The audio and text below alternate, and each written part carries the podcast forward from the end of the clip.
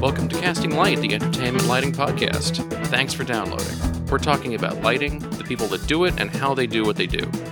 We're on the web at castinglightpodcast.com. We tweet at Podcasting Light, and you can find us on Facebook at Casting Light Podcast. I'm your host, Jason Marin, and with me is my co host, Stephanie Schechter. Stephanie, where can people find some more information about you and your work? You can find me online at Stephanie Schechter on Facebook or Stephanie Schechter on LinkedIn.com. Joining us today on the podcast is Marty Postma. Marty is a lighting designer, video and media designer, lighting director, and lighting programmer. He has led a lot of concerts and concert tours. He's designed for theater and dance. He's programmed concerts, feature films, and shows on cruise ships.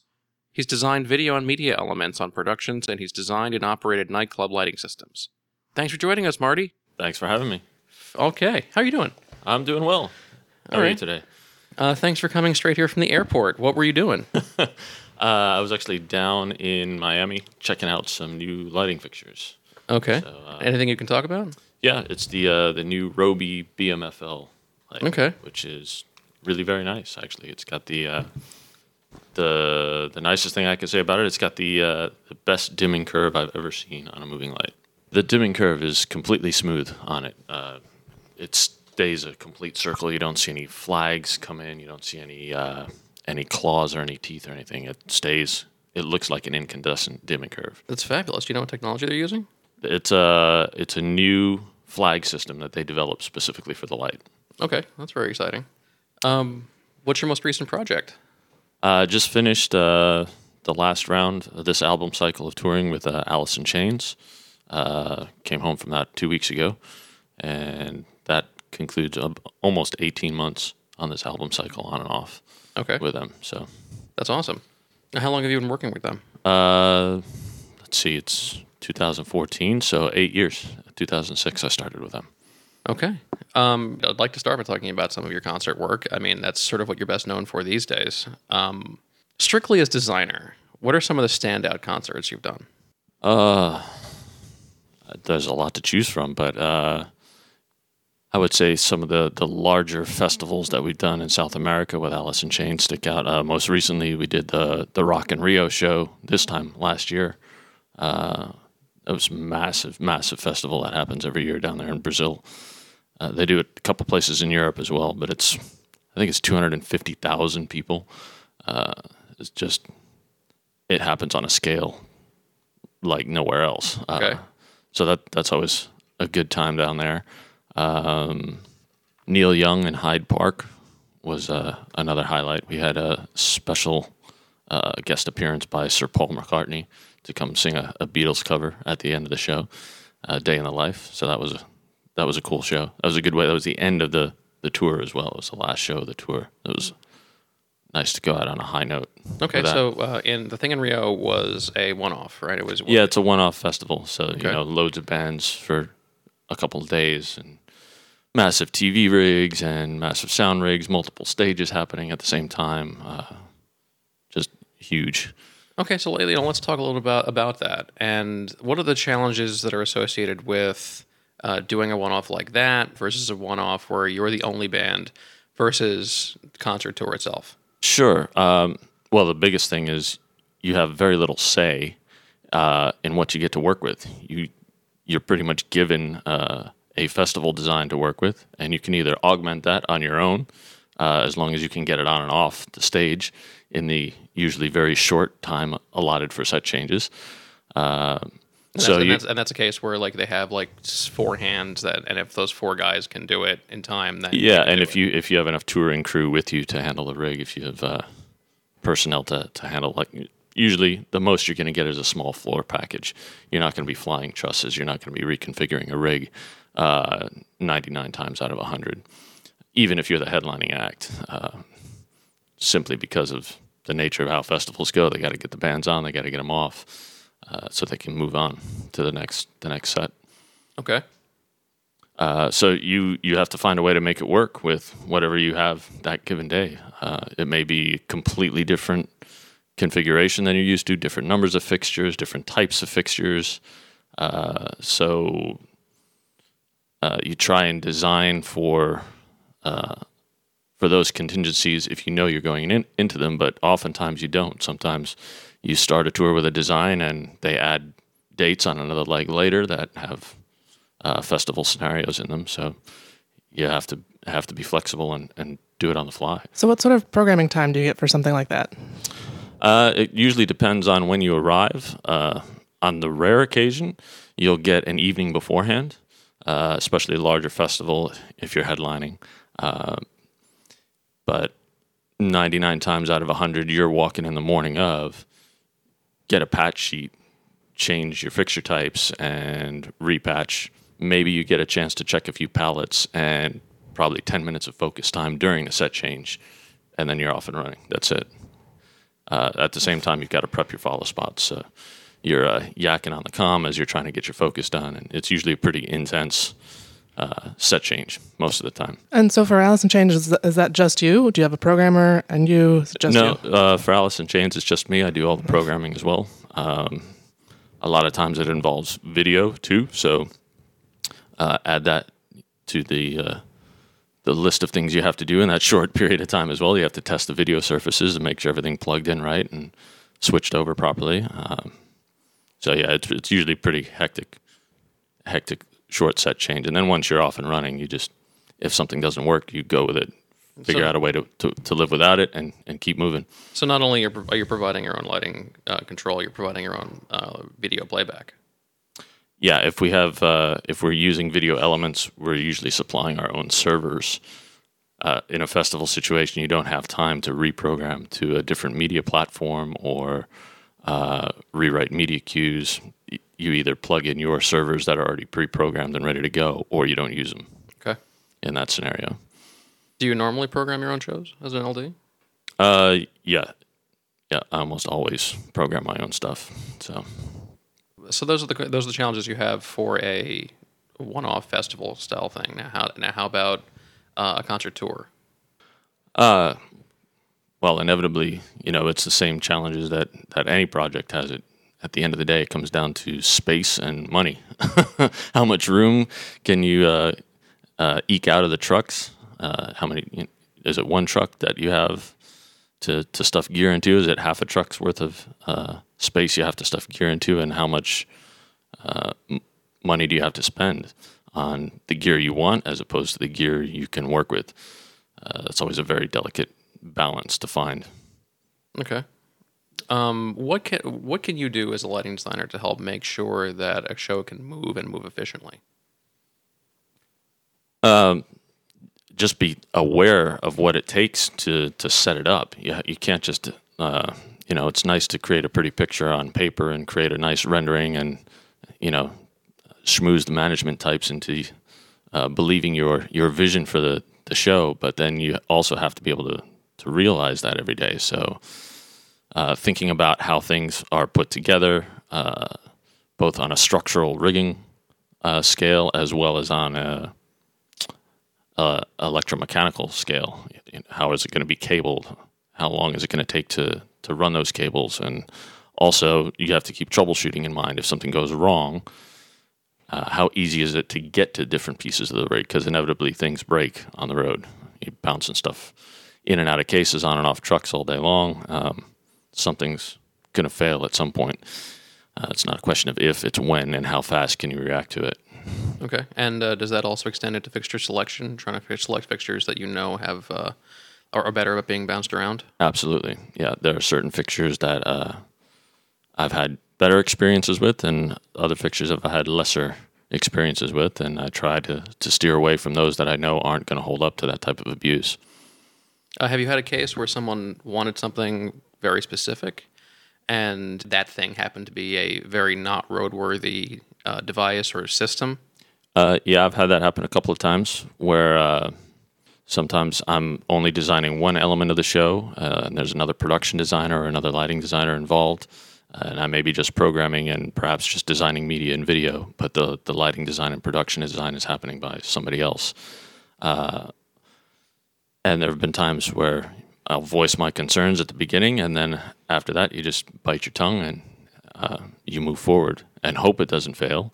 But then when it does fail, you know, it's I hate to say I told you so, but now we're having problems with this, and what do we what do we do to fix it?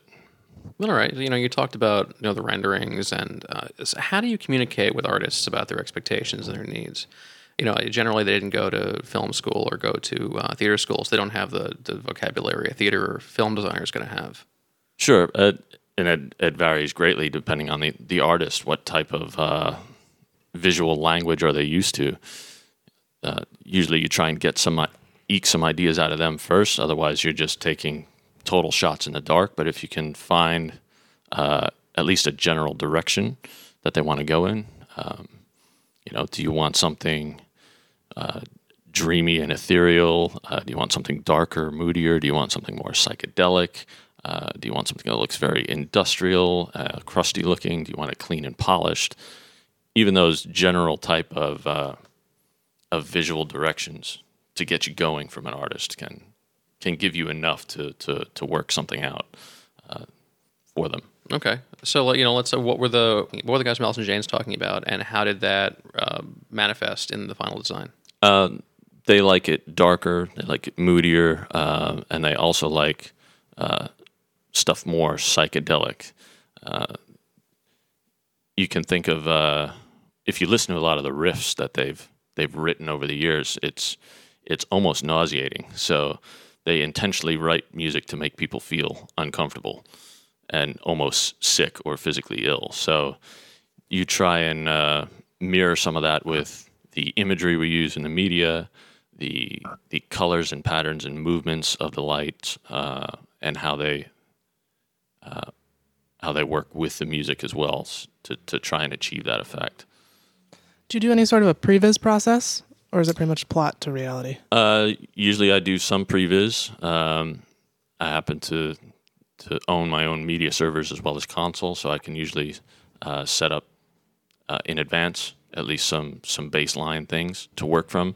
Visualizers are great for a lot of things, but they're only so good. Uh, so it I, I do do some previs as long as there's uh, budget resources for that. I don't necessarily do it for free unless it's to make my own life easier. Right. In, in the case of Alice, we did we did quite a bit of previs and then uh, had a fair amount of production rehearsals as well for the various legs of the tour. We had a couple different designs uh, over the course of the, the last 18 months. So uh, every time it was a new prep period and a new programming period, and uh, to to realize the design and be able to to move it. Because once you're out there, you can make small changes and tweaks as you go, but any any broad changes really require time time to to realize. So once once you're out there, you're you're just doing it the same way every day if you can. Okay. Um, what can you walk us through a show day on tour? Sure. Uh, depending on the extent of the tour, you get off the tour bus, you walk into the venue, you uh, talk to your rigger, and start getting your rigging points aligned and make any adjustments uh, that might need to be made to make to make the rig easier, or you just have to deal with the reality of the building. So once rigging is done, then you start tipping the trucks. Gear starts rolling in. Uh, things start going up in the air. You usually hope to have everything at least hung and ready for testing by lunchtime. You take your lunch break, you come back, check everything out, do a focus, maybe you do a sound check. Uh, by then, you're dealing with uh, any advance issues you have for future shows in the afternoon, typically. Uh, any programming adjustments that need to happen happen then, and then you go have dinner, you do the show, you load it all out, uh, take a shower, crawl back on the bus, and sleep for four or five hours as you drive to the next venue. And then you do it all again the next day. Uh, so, uh, can I ask you about concert lighting in general for a minute? Sure. um, a lot of times you'll see a lighting system for a concert and maybe there's 100 moving lights maybe there's 120 moving lights and the vast majority of them are not pointing at the stage or at the band uh, they're pointing at the air or the audience tell me a little bit about that Sure. Well, you've especially in a large venue like an arena um, or a stadium, you have so much more space that you can uh, project into and and sculpt and carve out. That why wouldn't you take the opportunity to to enhance the visual experience?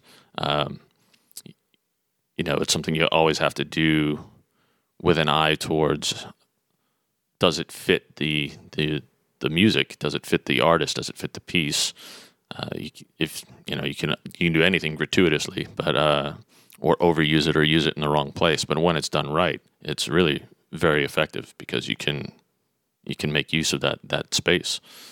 Well, I mean, you know, I'll say a fly away or a fly through the audience is way more effective if you don't already have lights in the audience's eyes. Typically, yeah, I'll, I'll agree with that. Uh, another issue a lot of people are coming up against is when you don't have a unified design between video and lighting systems. You have the video people doing their thing and lighting people doing their own thing.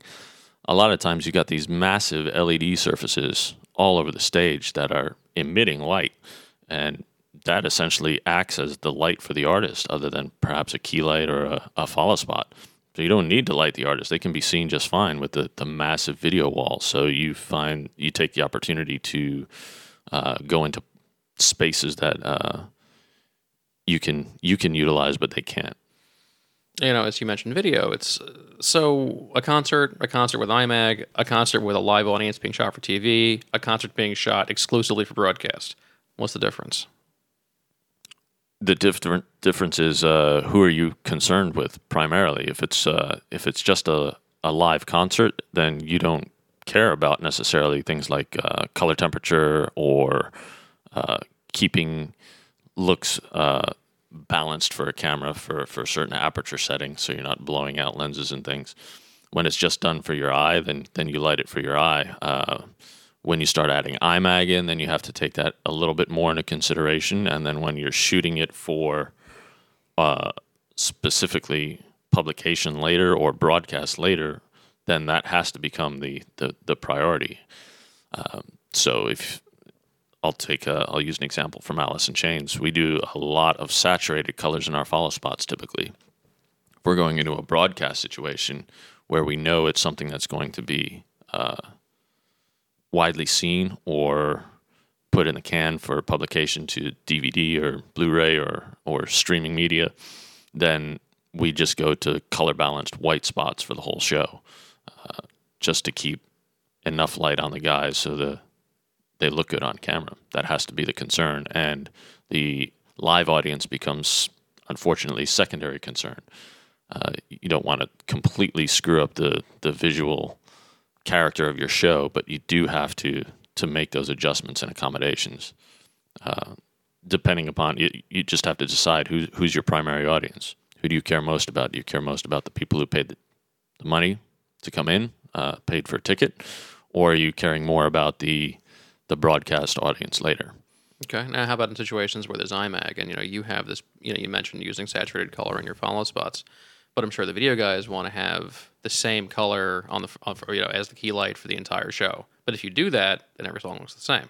Right. Well, that that's where you work more uh, to balance the cues and try and perhaps balance the level of the follow spots, um, whether it be through stopping down the the, the dimmer or uh, neutral density or whatever it takes to to get a, a closer, more unified level across all your looks, then you can uh, have the guys who are running the cameras. Okay, you stay at this aperture setting, and you should be good for the whole show. The colors are going to shift, and the shader is going to be doing a lot of work. But uh, at least you're not worried about having things too blown out or too dark or large shifts between. And it's you know if it's just for IMAG, it is less critical.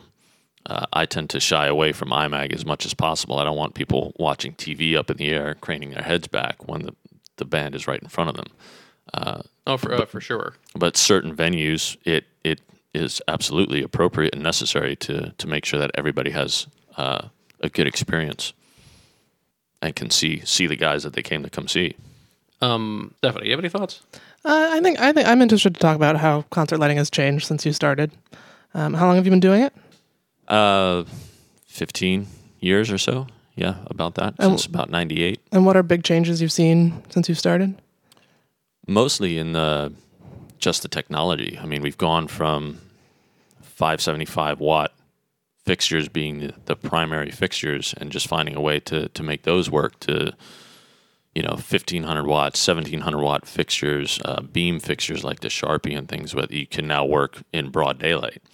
Uh, whereas trying to focus a 575 rig in daylight, forget it. I don't care who makes it. It's just not not an option without standing there and staring down down the barrel and twisting knobs to to make your focus happen.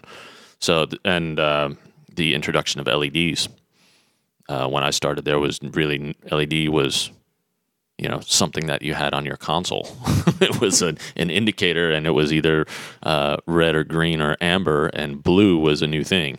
Um, they hadn't even ha- they didn't have the white diodes yet uh, when I started doing this stuff. So to see that whole shift now, where it's now a standard and the normal, uh, has been been quite a change. And in the video delivery systems as well, we've gone from projection based uh, things, or maybe a few uh, uh, CRTs really when we started, and now they've gone to flat screens and plasmas uh, that could make walls into these massive uh, high resolution LED uh, video delivery systems. So the the technology has certainly shifted, and you have to keep up with it.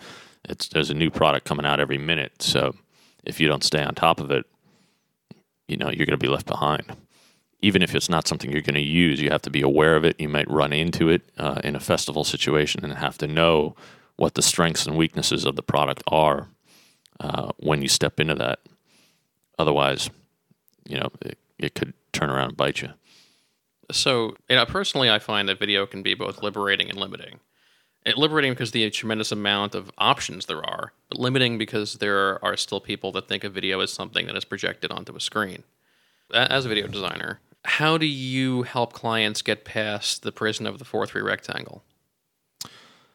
Um, I try and do as much as possible less standard surfaces, uh, change the shape of it or break it up, and try and express that to the client as we're using video as a lighting element.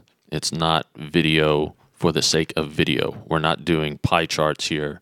We're not doing the 100 foot tall Wizard of Oz head is IMAG behind you.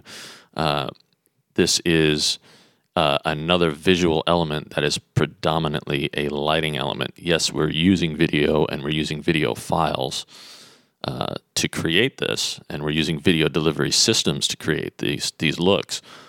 But uh, predominantly, it's lighting. It's a lighting element. Okay, I know you mentioned not loving using IMAG uh, as part of your designs. Um, how do you structure your video designs? I try and keep the video surfaces in line with uh, the audience's viewpoint of the band, so they're not having to turn their head in another direction to to see what's going on. So I try and place them uh, quite often low and behind the band, uh, or just above their heads. Uh, for the the Blackdiamondskye tour we did with Alice in Chains in 2010, we had a huge array of, of, video elements. We had projection screens in trusses that moved above the band. We had a gray Marley floor that was projected on.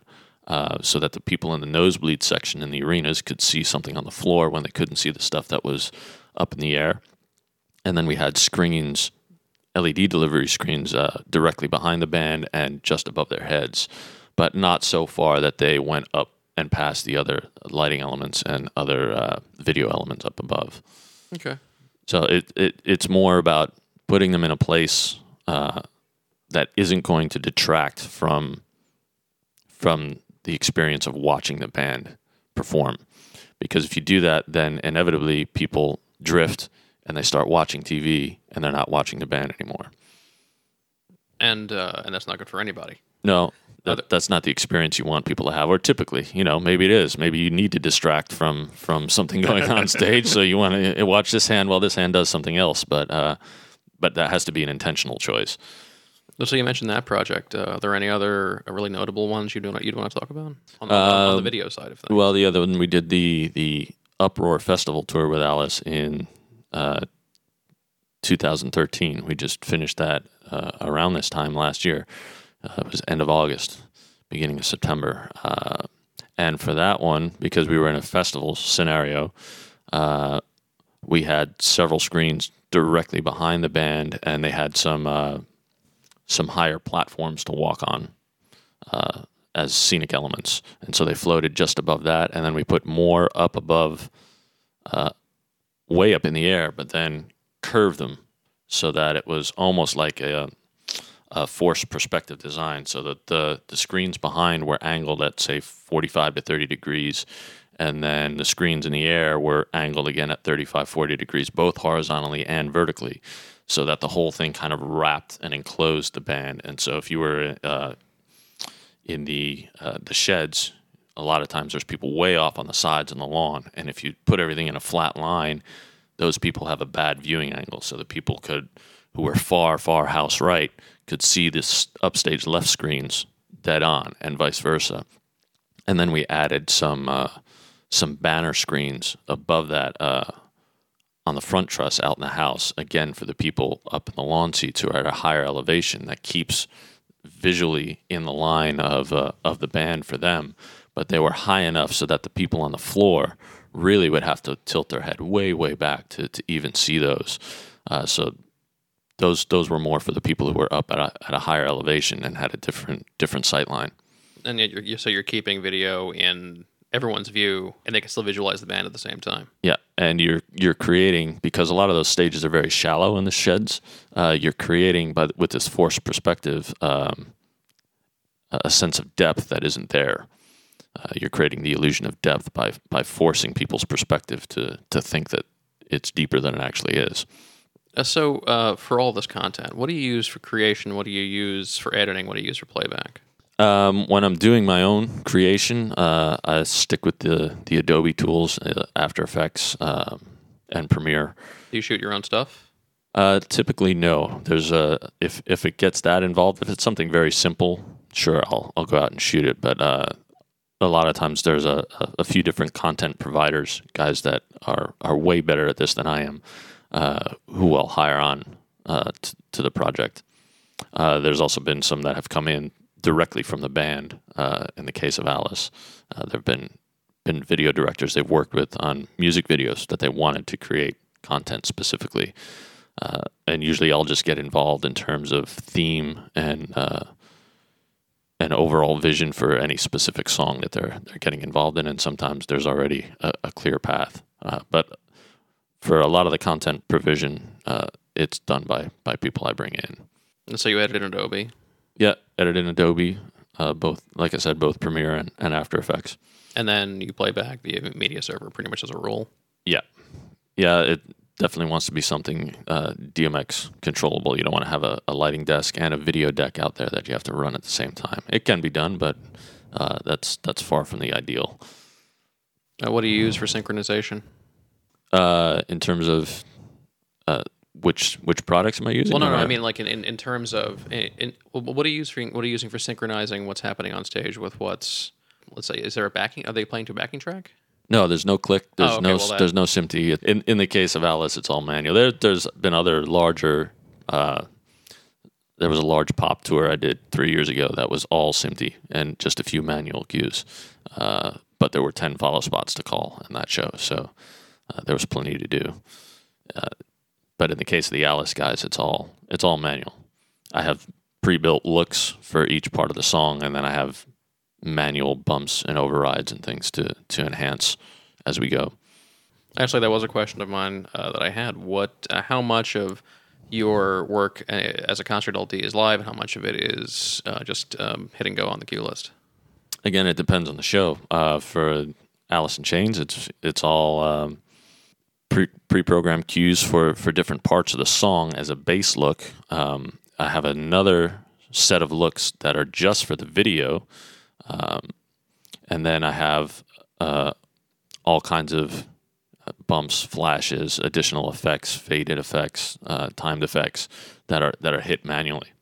Um, and then in, in the case of other artists that I've uh, Neil Young, when I was a lighting director on that, um, everything was manual. There were no pre-programmed cues. Everything was on a handle, and because the guy had you know 300 songs and he could play anyone he wanted at any time and didn't go off a set list, so uh, you kind of have to tailor it toward towards the show. This leads nicely into talking about programming. Um, you've programmed and run shows for a whole host of designers uh, at this point. What what are some of those projects you've done? I know I, I saw that you did uh, ice shows on cruise ships. You did Sex and the City 2. You've done award shows. Oh yeah, yeah. The list goes farther back than I probably care to remember, but yeah, I've done uh, with uh, Marcia Madeira on the Royal Caribbean cruise ships. We've done uh, a bunch of the ice skating shows uh, on the new builds. It's been a few years since they've had a, a new ship come out with an ice rink, so uh, it's been a while since I've worked with her. Um, but that has been uh, typically video as well as as lighting for those shows, uh, just programming. Uh, and, and ultimately, playback on those things is completely canned, right? Yeah, at, on the cruise ships, it's all SMPTE, so it's all time coded. Uh, once you uh, enable the the console to, to listen to the, the clock stream, then it, it runs itself. It's like a run show button, and then Yep. Well, you know, you have to consider that the you know the guys who are going to be there the first time around are probably going to be uh, quite good because they're there for the install, and then the next set of guys who come in might not be quite as good, and then the next set of guys who come in might not be quite as good. They might be great, but they might not. So you have to idiot proof it as much as possible so that it runs the same way every night. It's like a theme park attraction with live people. so um, that has some some challenges to it as well. And also. So, what are the challenges in you know, say, programming uh, on a cruise ship? Uh, well, the environment is the is the biggest one. You're on a a large ship in the middle of the water, and everything's moving around, and your power's coming from wherever it can come from, and uh, all kinds of things can can go wrong that might not normally go wrong in a in a production environment. You could have a, especially with an ice skating show, you, you can have very rough seas, and when the skater jumps, the floor moves underneath them before they land again. So uh, that can that can be uh, dangerous for the for the performers mostly. Um, so sometimes certain tricks have to be pulled out of a show uh, if there's really rough seas, and so you have to have the ability for the operator to jump past certain places in in the show or just skip ahead uh, if things need to be edited out. How about uh, on let's say uh, on a feature or on award shows? I know I know these are very different things, and so how are the um, how are the expectations on you different? Uh, again, it's going to be different in in every situation. You kind of just have to feel it out as as you go along. Uh, in the case of the Sex and City shoot, which was uh, Mike Baldassari's design, and I was programming, you know, we had a week, week and a half to to build the rig and test everything out. Um, so things were were pretty well pre planned.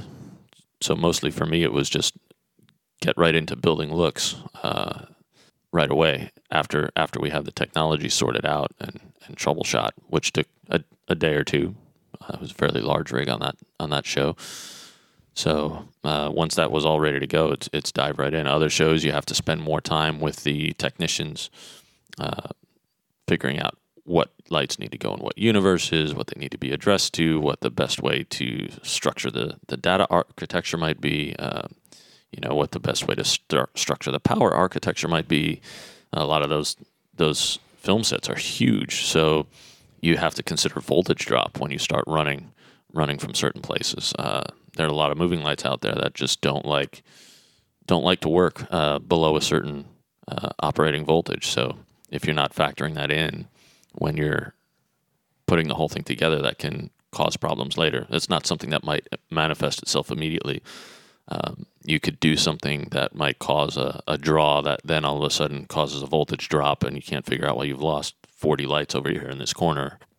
And if it happens while they're shooting, that's that's not a good place to be. So you want to try to avoid those those situations, obviously, as much as possible.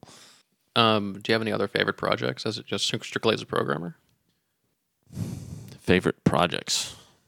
Uh, the ice skating shows are are a lot of fun. I've I've had a great time doing those. Uh, the concert touring is great. Uh, I'm at a point in my life with, with family and things where the long haul tours are, are kind of on uh, on hold for the moment. Um, I'm good going out for a month at a time and coming home for a while, but the days of being gone for seven or eight months at a at a clip are just they're they're out out for me at the moment. Uh, you know, it's. Uh, I wanted to ask you about that too. You know, you're a family man in addition to everything else you do. Uh, how have you managed to be present in your son's life while doing what you do? Um, the biggest thing dealing with him, he's just turned five just this this past week, and is uh, some really good advice I got from one of my aunts, who's my uncle was uh, when he was working was the first mate on a uh, oil tanker for Shell, so he would be gone for three or four months at a time. Uh, he had two young daughters. She said, "Just don't make a big deal out of it. You're going to work, and you'll be back when you're back, and uh, you stay in touch as much as possible, and you know things nowadays we have technology to help us out like Skype and other video conferencing tools, uh, video chat tools, which are great. That's still no no replacement for being there, but it's still better than just a voice down the line. Um, so yeah, it's it's it's hard to find a balance, but the the flip side of that is he gets to travel a lot. So uh, we'll finish a tour and in or near a good vacation spot, and family will come out and we'll spend a couple weeks. Uh, last November, we spent two weeks in Spain after we finished a tour in the UK. So, uh, well, that's a great way to turn it, to almost turn it around. Yeah. So it, it, the the key is, uh, which has worked really well, is I've got to go to work and uh, I'll be back when I'm back. But you can call me whenever you want. Just uh, go get mom and and get the phone. Uh, if we can just go back to programming for just a second. Sure. Um, I know there's a lot more people calling themselves programmers today than ever before, and yet it can be still be really hard to find a good programmer for a given show. What makes someone a good programmer? Uh, well, in my opinion, for a, a, good programmer, somebody who has a good eye for for the show to begin with. It's not just somebody who knows how to operate the desk, who knows who knows how to do data entry on a console. Uh, that would be a literal definition of a, a, a, lighting programmer. I think a good lighting programmer goes beyond that and understands uh, the visual language uh, that's going to be used for the show. So hopefully they have a good uh, rapport already with, with the designer, be it the lighting designer or productions designer or whoever, or event designer, whoever they're dealing with, uh, and are able to do a lot of work on their own and present options uh, as opposed to just tell me what you want to see. Here it is. Tell me what you want to see. Here it is. That that to me doesn't make a good good programmer. A good programmer is able to work on their own uh, and and take the reins and run with it and let the designer deal with other things and then come back and make adjustments. And okay. it may be the type of adjustment that's crap. I hate that look. We're going to rebuild it, but that's fine. At least you had something in there uh, to work from.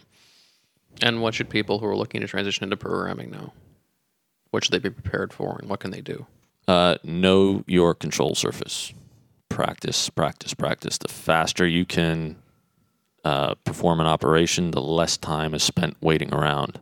Uh, like I said, you don't want to keep people waiting around for essentially what amounts to data entry. Uh, and if you don't know how to do something or you're not quite sure, just be honest about it. Say, I'm not quite sure how to do this. Do you want to come back to it? Do you want to spend more time on it? Do you want me to, to work on this and you go away? But just be be clear with people about what and be clear with yourself about what your capabilities are. Uh, because especially in a a, a fast paced programming scenario, it's those weaknesses will be revealed very quickly. Uh, and usually 99 times out of 100 when you're upfront with people about uh, what your capabilities are and what it's going to take to create a certain look people are fine with it. They either say okay great. Let's uh, let's spend an additional five ten minutes now and work on it. Or you know what maybe that's something to do when everybody else goes to lunch or maybe tomorrow morning or later if we get to it uh, if we have time but we're going to press on but if if you're just sitting there you know clacking away on the keys and not giving any any feedback to the designer, that's when when things can get dicey because they have no idea what's going on. So you need to be you need to be able to communicate clearly what it's going to take to achieve any any given look. And that sounds like it's uh, applicable no matter what discipline you're you're working in. Yeah, I would say so. Uh, certainly, as a designer, you need to be clear with the client uh, about what it's going to take to achieve a certain design, um, how much labor, uh, what it's going to cost for gear rental, uh, how much time it's going to take to program, uh, how if if it's going to be a touring production, you know, how much build time are you going to need? How much local labor are you going to require? Uh, you know, how much space is this stuff going to take up? Where is it coming from? Where it's where is it going to when it's done? Uh, those are yeah, being able to to communicate those things clearly uh, and just be honest about them. And, and much like what you said about, you know, when, when you realize you've sort of hit a wall and I don't quite know how to do this, do you want to take care of this now? Do you want to come back to it? Uh, don't wait to tell someone, I think we're going to run over on, on, a, on, on truck size. I think we're going to run over on weight. Um, as soon as you know, let them know. Yeah, yeah. You know, I'm I'm looking at this issue now, and uh, I'll let you know what the solution is. But at least they know. Then it doesn't come as a surprise later. Uh, the sooner you can can get on top of things, the better. If you let things wait for too long, then then that can turn it into a, an ugly situation pretty quickly because uh, everybody's dealing with with their own set of issues, and when your issues become their issues, that's when when problems can arise. So, uh, can you talk a little bit about just working internationally? I know between the tours and the cruise ships and all of that, you've worked in a lot of different countries, worked all over the place. What are some things that we should know about working internationally and in other countries? I mean, you were born in another country, right? Yeah, I was born in the Netherlands. I was born in the city of Utrecht, so I'm Dutch by birth. Uh, my father's Dutch and my mother's American, although I've lived most of my life in the U.S. the The biggest thing is be cool. Don't don't uh, start screaming and yelling. Don't start uh, causing a scene unnecessarily. Just be as tactful and diplomatic as you can to to dealing with problems as you can, because there will be a lot, especially in third world countries. They Well, don't like, have the uh, uh, well, they don't have the electrical infrastructure that we have. They don't have the safety standards that we have. Um, they might be doing something that they consider uh, a standard and to be completely safe. Uh, and you may look at it and go, "That no, there's no way that we can possibly do this. Uh, this is this is a dangerous situation, and we have to we have to find another solution." But to lose your cool about it is not going to do anyone any favors. You're gonna you're gonna make the situation worse. And you know, I've seen some some pretty wacky electrical systems. I've seen some pretty wacky uh, rigging systems uh, in use. Uh, some of them safe, some of them not so much safe. But uh, occasionally, you just that's that's what you have to deal with, and you find find the best way to make it work and and move forward. Can you take a particular situation, tell us how you made that work, Uh, well, uh, without necessarily letting us know where? Yeah, there was there was a, a, a tour I was on that was in a a strange location, and we were seeing all kinds of weird things going on with our our power lines. Uh, we were getting voltage fluctuations, and you know things just weren't working right. You could see it on on on our meters that things were were were awry. And fortunately, we had a guy on that tour. It was large enough that we had a, a guy who just dealt with power and he decided he was going to go take a closer look at the, the generators and the source and see if maybe something was, was amiss there. He goes off and takes a walk, and he comes back about five or ten minutes later, and he's cursing and yelling and throwing things around his workbox. And he comes out with a claw hammer, and he's wrapping it in electrical tape. And a couple of us look at each other and go, The power guy has a claw hammer, and he's wrapping it in electrical tape. This can't be any kind of good. He goes, All right, everybody, power everything off, disconnect all your feeder cable. I'll be back in 10 minutes. Okay, power everything off. Not something you really want to argue with. No, okay, nope, no worries. we do it. He goes off, comes back about 15 minutes later, hooks up uh, all the main main lines again. He tests it and goes, "Okay, we should be good. Let's go." So we finished our load and finished teching everything out. I didn't ask him right then and there. Uh, it was later at a meal break. I said, "So I have to ask, what in the world did you need the claw hammer for?" And he goes, "You won't believe what these idiots were doing. They anytime they needed power for a dressing room tent or an office or a kitchen space, they would take a piece of lamp cord zip wire, wrap it around a nail, and hammer it through the live four-aught feeder cable, grounding itself into the ground as it went through. So I had to go through and pull all the nails out of the feeder cable and wrap all the holes in the in the cables to make the power stable again." and that's just not something you can possibly plan for. You just have to have to deal with it. And uh, he said, "I'm kind of shocked that there wasn't a dead body laying next to, to one of these lines because there's there's a lot of high amperage going through these things. One wonders where they got the idea in the first place. Yeah. That's you know, there's a lot of places in the world you go to that you'll look up above a public street and wonder how in the world does this work. Uh, the fact of the matter is, it, it it doesn't a lot of the time, and that's why people just go in and splice wherever they can find a live line and and run a new cable. And when that doesn't work, they come in and splice a new one in and don't even bother taking the old one out. So, and, that's just the, the way things are done. Well, that's true. You know, we're, we're saying that from a position of having grown up among electrical infrastructure that generally always works and generally always provides 120 volt uh, power whenever we turn the switch on. Yeah. And it's generally pretty clean and pretty safe. But there's a lot of places in the world where that's that's just not the case. Um, they do things a different way, and you have to be able to work in that environment because you're not going to change it. You're not going to change a, a, city's electrical architecture for your show. Um, you're not going to change the way the local electricians think about uh, running power and dealing with power. Because all their experiences uh, are built on having to deal with this sort of lack of structure over the past however many decades. Yep, they you know they're used to just rigging it up any way it works and and and moving on. Is there anything that you've learned while traveling that you've been able to take with you and use elsewhere? Well, yeah, I'm sure there's a lot of things. Um, you know, you you learn new things on on every show you do. You learn new ways of approaching problems that maybe you you didn't think of before, uh, both from a, a technical level and also a design level. Um, that's a really interesting way to, to use those or how to set those up. I never would have thought of that, um, which is one of the nice things about doing a lot of festivals uh, and a lot of out of the way places is you get exposed to how other people think about things that you might not ever have come up with on your own. I try to think of a, a, few good specific examples of that. Um, well, we can come back around to yeah. that. Um, how have you seen the business change since you started working professionally? We can even break that into pieces. You know, the, the design side, the rental side, the actual business of the business side. Yeah, beyond just the the, the technical changes, um, things are becoming more and more budget driven. Uh, where that didn't used to be one of the first questions I asked, now it's one of the first questions I ask when approach with a new project is how much do you want to spend on this? You know, I can create the the wildest, craziest, coolest design you've ever seen in your life. But if it costs three million dollars and you only want to spend three thousand, it's a moot exercise. So let's not waste everybody's time.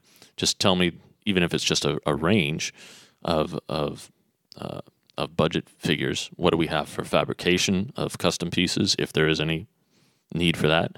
Uh, what do we have for gear rental? What do we have for labor? those those are now the initial questions I ask, as opposed to what do you want the show to look like. It used to be what do you want the show to look like, and we'll figure out the budget stuff later. Uh, now it's become far more budget driven. Yeah, it does seem like a pretty big change, uh, especially over the last five to ten years. Uh, it, more and more so. Do you have any thoughts on why that is?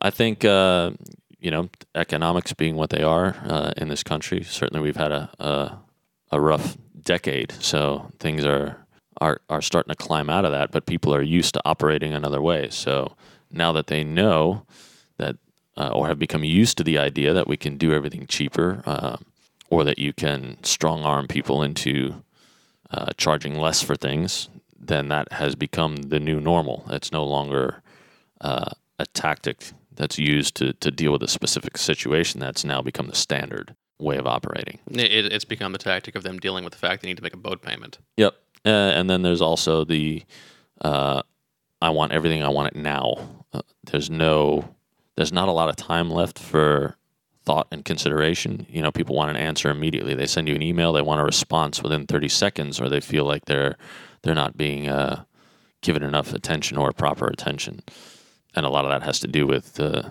the social media and the electronic media that we're communicating with now. People people are they want that instant response. They want to to know what's happening, what's going on. Well, you know, give me a day to to to think about it and get my head wrapped around it and come up with a, a, a visual uh, image for you to you know, let's get a rendering done. That doesn't just happen in five minutes. Give me a day or two. If you want a lot of renderings, give me a week or two. Uh, but the you know the the demand for that uh, instant gratification and instant response is something I've seen more and more over just the last few years, especially. And uh, what about the the the sort of the corp the the corporate side of the business? Uh, in terms of corporate clients or in terms of uh, corporations that we deal with, as in terms of vendors and management companies. Uh, Uh, I would say both actually, but um, I'd say more. I was asking more specifically about the the vendors and the, the you know and and the, the folks that we deal with that way. you know, more and more people are are taking a more professional approach to to operating as a, a, a business as a vendor, which is good. That that that's good for everybody. You don't have these guys who just got into it because it was cool, and I you know started out with ten lights in my garage, and then all of a sudden exploded into this this company. There still is is an element of that, but because you have people who are doing it as a serious business venture now, you have uh, greater support. You have uh, better response to, to issues you face, uh, especially when you're out on the road. That's one of the key things I look for in a vendor is what kind of support can you offer us in the areas we're going to. It, you know, it's all well and good to get your lights from from X vendor at half the price, but if they can't get you replacement parts, if they can't get you uh, new personnel, if if somebody gets ill or injured, uh, If your ballasts start exploding, if your ballast, you know, yeah, you you somebody crossed uh, a live and a neutral on the generator and fried, you know, an entire truss when you powered it on. Uh, fortunately, that's never happened to me, but I've seen it happen uh, on other productions. You know, what kind, how how fast can you fix the problem when there is a problem? Uh, so that that's a key thing to for me to look for in in dealing with a vendor is uh, what what kind of uh, professional attitude do do they take and and are they uh, on my team? Are they going to be ready to jump if if we have a problem? uh, do you think the business as a whole is becoming professionalized, or is becoming professionalized, or has think- become professional? Yeah, I think it has to to a large extent, um, and I think that's as I said, I think that's a good thing for for most people. um, people are going and getting degrees. They're getting um, training. They're getting professional certifications in the business. Uh, and in fact, you, you yourself went and got yourself a theater degree. Yeah, started at SUNY Purchase way back when. Went for the the BFA in, in theater design, so which was a great place to to start. And what? So, what were those first couple of years? Well, I know uh, you were already working professionally before you even left college. I know you were working at the tunnel, right? Yeah, I was doing a lot of nightclubs and a lot of raves, which was not only a good way to make some money, but it was a good way for me to, to play around with new technologies, the, the emerging moving light technologies uh, and control technologies uh, in a completely experimental environment. You know, it didn't really matter too much what you did as long as it quote unquote looked cool. Uh, you, pretty much had free reign to do whatever you wanted. So you could really push things and, and find out what they did and what they didn't do and uh, do things almost for your own edification as long as you, you met a certain minimum standard for the for the crowd. At, the time, it has to have been a little bit strange to be seeing this equipment, like as you said, was emergent and going. This stuff is going to become the standard. Yeah, and I, I don't think that was uh, necessarily ignored. It was you know these are these are tools. Uh, just make sure it's the right tool to get the job done. Um, when you're lighting a a uh, a straight theater play, you know, at the time in the, the early '90s, yeah, using a bunch of moving lights probably wouldn't be the best choice. Uh, not only uh, for for aesthetic reasons, but for, uh, for practical and, and budgetary and technical reasons. You know, they, they were pretty flaky early on. They'd fail a lot. They made a lot of noise. Uh, color temperature and and color uh, rendering index of the, of the lamps wasn't particularly good early on, especially. So, uh, like anything else, it's make sure it's it's the right tool for the job. What are you trying to achieve, and is this is this the proper piece of gear to do it with? And as long as you keep that in mind, then it doesn't matter what the technology is or where it is. All right. So you know, so what were those first couple of years after uh, after completing your degree like? Um, well, I didn't do anything for about the first six or seven months. Uh, I had another job. Uh, I was working at a horse racing, harness racing track as the uh, head line technician. So I was in charge of uh, maintaining all the machines that all the, the money went through, all the betting machines. So that was pretty intense uh, job, but it paid decently well at the time. Uh, but what that allowed me to do was save up enough money to to leave that job and pursue full time uh, designing and uh, programming as well. The thing I found early on, uh, the the way I kind of fell into programming was there just weren't a lot of people out there who knew how to use these systems, who knew how to program moving lights, who know how to use the, the various control systems. So, all right, nobody else knows how to do it. I'll figure it out. Uh, I'll rent one for a weekend and I'll sit in my living room with a couple of lights. And uh, I think the first real console I did that with was uh, a Hog 2 uh, in the mid 90s. You know, started with some of the, the high end rack mount controllers and the Compulite animator desk, um, some of the early Avo uh, desks as well. It's been long enough that I almost remember the rack mounted Lightwave controllers fondly at this point. Yeah. Although, I bet if I had to use one now. you probably wouldn't think of it so fondly if you had to try and program a show on it now. But at the time, that's all there was, so you didn't know any different. Uh, that's just the way it was done. So, So, how did you transition from that into uh, concert touring? Uh, I got a gig at a at a venue uh, in the East Village called uh, Joe's Pub, which was brand new at the time. It was kind of a cabaret, hybrid cabaret nightclub, experimental theater place. Uh, that was mostly a restaurant and bar. It just had this kind of small postage stamp of a stage in one corner that they did all these these kind of cool, crazy shows in. Um, and I got that almost right away after I quit that that that racetrack job within within two months of applying myself full time to start looking at uh, getting into the production world again. So that that was a, a fortuitous situation for me because that connected me to a lot of people right away who were coming through the public theater for other productions. Uh, and gave me exposure to people I might not have met otherwise and networked with otherwise, uh, as well as touring personnel who came through there. Yeah, Joe's Pub was and remains a pretty fabulous place. Whether you're, you know, sort of no matter what you're into, they're gonna have a presentation about that at some point in the next month. Whether it's folk music or electronic music or Yep. one woman show about whatever. Yeah, yeah. No, they, they had a huge range of uh, of productions in there, and that was due to the large number. At the, I don't know if it's still the case. I haven't been back there in probably almost ten years now, but uh, they had a huge number of people promoting and booking the shows. So that they were, you know, they each had their own kind of niche. They had two or three guys that were really good at concerts, and two or three people that were really good at these uh, stand-up comedians and one-person shows that did improv and impersonations, uh, and then there were other people that were uh, into the spoken word events and the poetry readings, and then there were other people who were more into the the late night parties. Uh, so yeah, we had a, a quite a range of of productions go on there. So it was nice to be exposed to those, and again in a somewhat experimental environment. You know, you could, as long as you met certain minimum requirements for the show, you could almost do do whatever you want as long as it was tasteful and and accurate.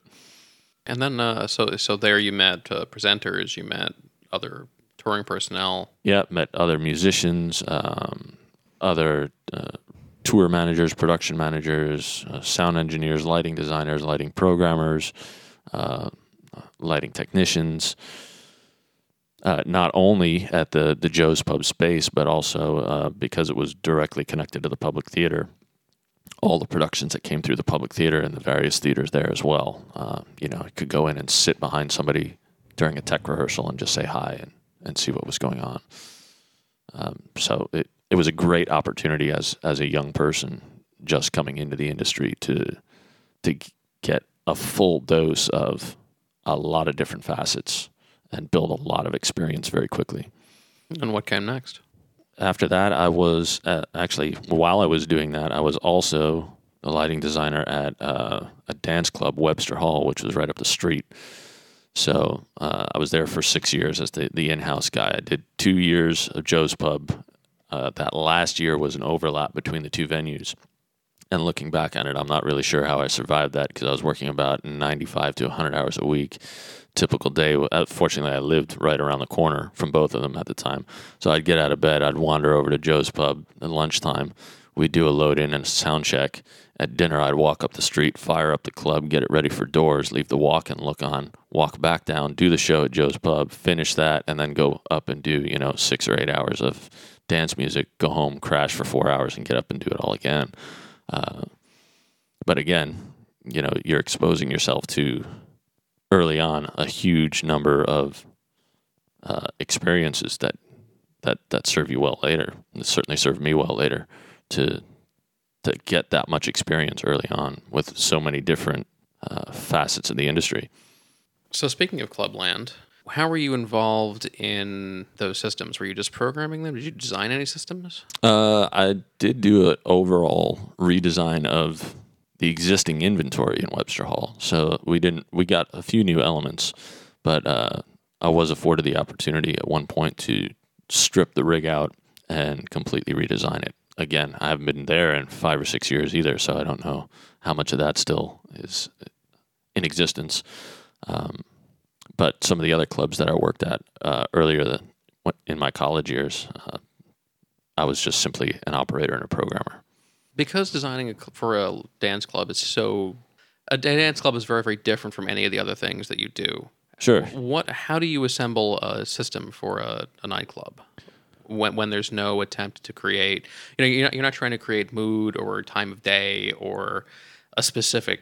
No, you're you're painting visual pictures to go along with the music. Um, so you have to try and make people see the sound.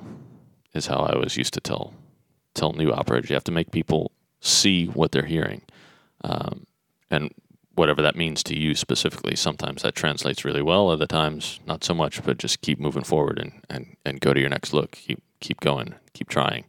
Um, yeah, it's a it's a very different thing. So you set up uh, from a programming perspective, you set up a whole bunch of different options and the ability to get at them very quickly. So you can kind of mix and match uh, as you go. It's almost programming on the fly, but you're you're doing it with playback instead of actually capturing uh, things live. You you might capture things live on top of it and and tweak them, but you always want to have some sort of a base to to work from just as you would in in a concert as well. Usually, you have a base cue that you're you're you're working around, so you have something to fall back to as as a bare minimum. Do you primarily work in the air above people, on the dance floor, on flat surfaces around the dance floor, all of the above? All of the above. Anywhere you can can can paint a picture, you paint a picture. Uh, and sometimes the the best thing there is to paint no picture. Uh, there was a guy that I worked with uh, early on who said the most important uh, color and lighting for clubs is black. That's the most important color. And it's true for, for any good visual piece, you need to balance the positive space with the negative space. So you, you give it all to people and then you take it all away and then you build pieces in and you take other pieces out and you build new pieces in on top of that and take other pieces out. So hopefully there's some sort of a, a progression as you go. Come up with a creative way of manipulating them in a way that you you wouldn't have necessarily thought of. Hey, it'd be really cool if I could move them all over there. All right, let's see what happens when I point them all over there and you know do this with them. And then if I point them all over there and do that with them, or scatter them all over the place this way, and what it, what does that do? What does it look like? That looks like crap. I won't ever do that again. I imagine oh, that was really great. I got to remember that trick. I imagine that uh, consoles like Hog 2 were uh, certainly a lot easier to do that sort of on the fly stuff with than some of the things that came before it. That was a huge leap forward. Uh, getting into a console system that you know it was really incredibly innovative uh, in its day.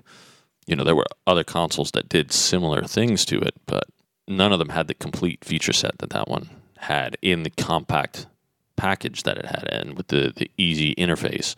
It wasn't a difficult desk to learn. It was very easy and kind of intuitive. It you know, it was built by people who did what we did. So you weren't learning a whole new, uh, let's say, programming vocabulary. Uh, a lot of the vocabulary was was very intuitive to to existing um, ways of working at the time. It was uh, a huge leap forward in in allowing us to uh, to create. To think something and then be able to do it without having to. Yeah, without having to go through a million tedious uh, programming steps. Or without To- having to to, have an individual control surface for each kind of fixture. Yeah, yeah, there was that as well. So you know going back to the high end rack mount controllers, um, there were certain clubs that you know had banks of these things. You had twelve or fourteen of them. So to do a blackout, you had to hit what was the standby key at the time. You had to hit twelve standby keys at the same time in rapid succession if you had them all going. To go from a big look to a nothing look. So you know, having a grandmaster that took everything down was great. Imagine that. Yeah. So, uh, through all this, who were the people that you learned the most from? Who were your mentors? That's a good question. I mean, I learned a, a lot from a lot of different people in a lot of different situations. Um, a lot of the, the programming was really self taught. Again, when I started working with, with moving light technologies and even the early uh, media server technologies, there was no so called experts uh, in the field. There were very few people who knew how to use them. So uh, it, it was it was all self taught. It's okay. Let's let's get in there and figure out what this does. Oh no, that doesn't do it. Okay, let's read the manual, or let's just keep pecking at it till till you can figure out how to how to make it work. Um, so uh, you know, to try and point to one person as as a mentor would be uh, pretty hard for me. I've learned a lot from everybody that I've ever worked with. Okay. I've you know try and at least take something something new away every time I do a show, be it be it on my own or be it with other people, even if it's you know from a completely different department. Uh, that's that's one thing I, I learned very early on is anybody can have a good idea. It doesn't matter uh, who they are or what their supposed station is, and and to be open to that and be you know not lose sight of of the fact that yeah just because this person is a a table buster doesn't mean they don't understand what a good look is. You know, they may not understand what we do and what needs to, to happen to achieve it, but it's good to keep keep it all in perspective and remember who your audience is. What sort of advice would you give someone who is, say, just getting out of a theater BFA program right now and wanted to follow a sort of similar track that you did? Uh, go find another line of work because it sucks. No, uh, um, take every bit of work you can find. It doesn't matter what it is. It doesn't matter if it seems uh, to be something you want to pursue or not. Uh, don't limit yourself uh, and get out there and do everything you can. Learn everything you can from everybody. Sit behind a programmer if you have the opportunity to on a gig, even if it means you're not getting paid for the, the four hours after your call is done.